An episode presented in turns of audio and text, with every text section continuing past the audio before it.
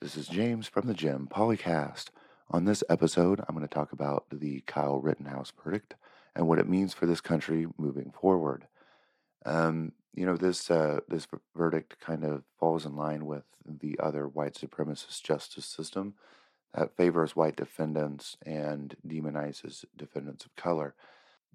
The whole trial was a miss, to be honest. And it seemed a lot like Uh, the judge was trying to be a second defense attorney. And I mean, even to the point of, you know, not calling the, the people who were shot victims, um, just that sort of, um, that sort of slight towards the defense. It was, it was pretty obvious from the start. So it definitely falls in line with the, the overall racist history of the justice system. Um, supposedly it's blind. Um, that's definitely not true. So, a lot of a lot of this honestly wasn't a shocker to a lot of people. Uh, this is the justice system showing its ugly side again, um, and so it's just a representation of that. I think we all know what it represents, but what does it mean moving forward? Um, you know, even though this does kind of fall in line with the status quo of the racist justice system, um, the overall problem is, what does it mean now? What does it mean in the current political climate? And why is it kind of scary?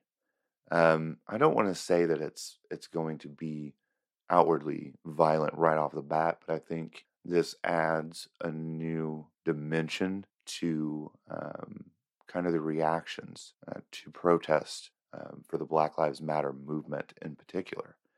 You know, the the the riots and everything that kind of stemmed from the Black Lives Matter protests barely even counted for, like, I think I think it's two percent of all of the protests. Uh, so the movement, by and large, is peaceful by a long shot. And so, um, you know, it doesn't make sense to have such an adverse reaction towards two percent. And I think with this Rittenhouse verdict, you're going to find that that number starts to go up. And it's not going to be because of the Black Lives Matter protesters. Uh, honestly, what I can see is the counter-protesters, emboldened by the Rittenhouse verdict, um, showing up armed and, quote, ready to defend, right? Where they're trying to defend their country. And they're trying to defend America and themselves. And that's when they're going to start shooting Black Lives Matter protesters, if there's even a threat of violence. Um, I get in the Rittenhouse case, um, the victims had guns, uh, but that doesn't stop other victims moving forward from being unarmed. And, you know, you you got to wonder how much bloodshed is going to happen moving forward at Black Lives Matter protests. You know, we're really only one, you know, police shooting away from having a very violent protest moving forward. To be honest, it won't even be started by the Black Lives Matter protesters. It usually isn't, with the exception, of course, of the uh, riots, which, you know, the rioting... There's there's accounts of, of like Umbrella Man and possible other right-wing starters. So you got to kind of wonder, of that, you know, percentage of Black Lives Matter protests that do end up riots, are, what are really started by uh, Black Lives Matter protesters? And again, back to those riots, do they do any more damage than when uh, Super Bowl celebrations go wrong? Eh. That's kind of variable.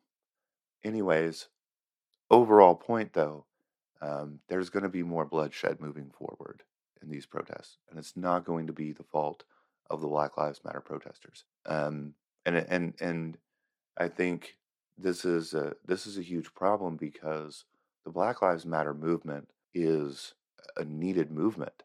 It's necessary.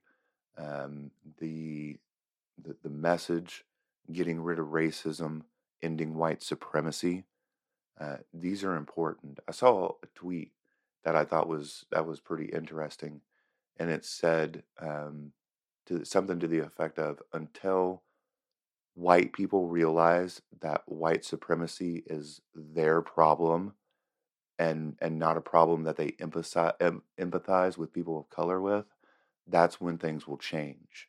So, in other words, if white people realize that the white supremacy is their issue, like, and we, we solve it or or make moves to solve it, it will actually get done.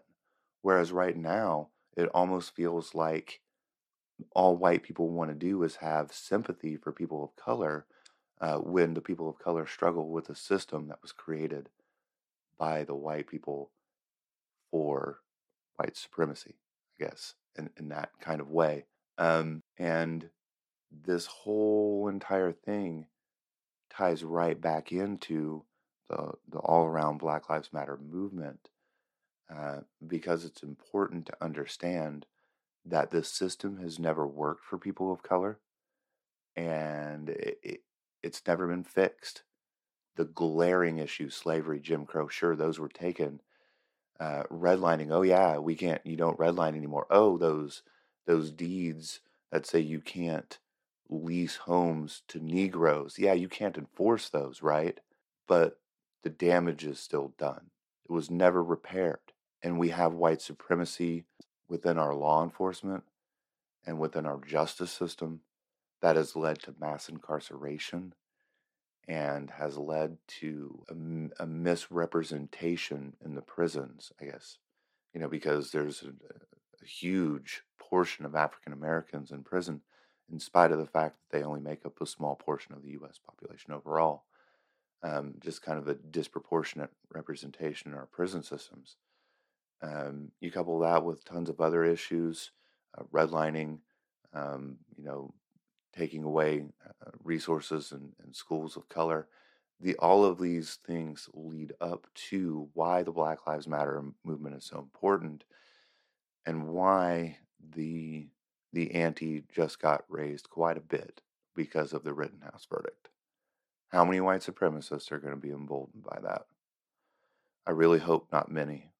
And, and I hope I'm wrong, because I, I want to be wrong, because I know that if I'm right, it's going to lead into a huge increase in violence. Maybe not huge, but noticeable for sure. And, and I don't want that. So whew, I just hope that it's, I just hope that moving forward, um, we can continue to to listen to the Black Lives Matter movement and change without too many people losing their lives for it. And I hope that the Rittenhouse verdict didn't contribute to it, even though I think it will. That's all I have for this episode. Thank you for listening. Uh, be sure to like the Jim Polycast on Facebook, Instagram, and Twitter. Have a good night.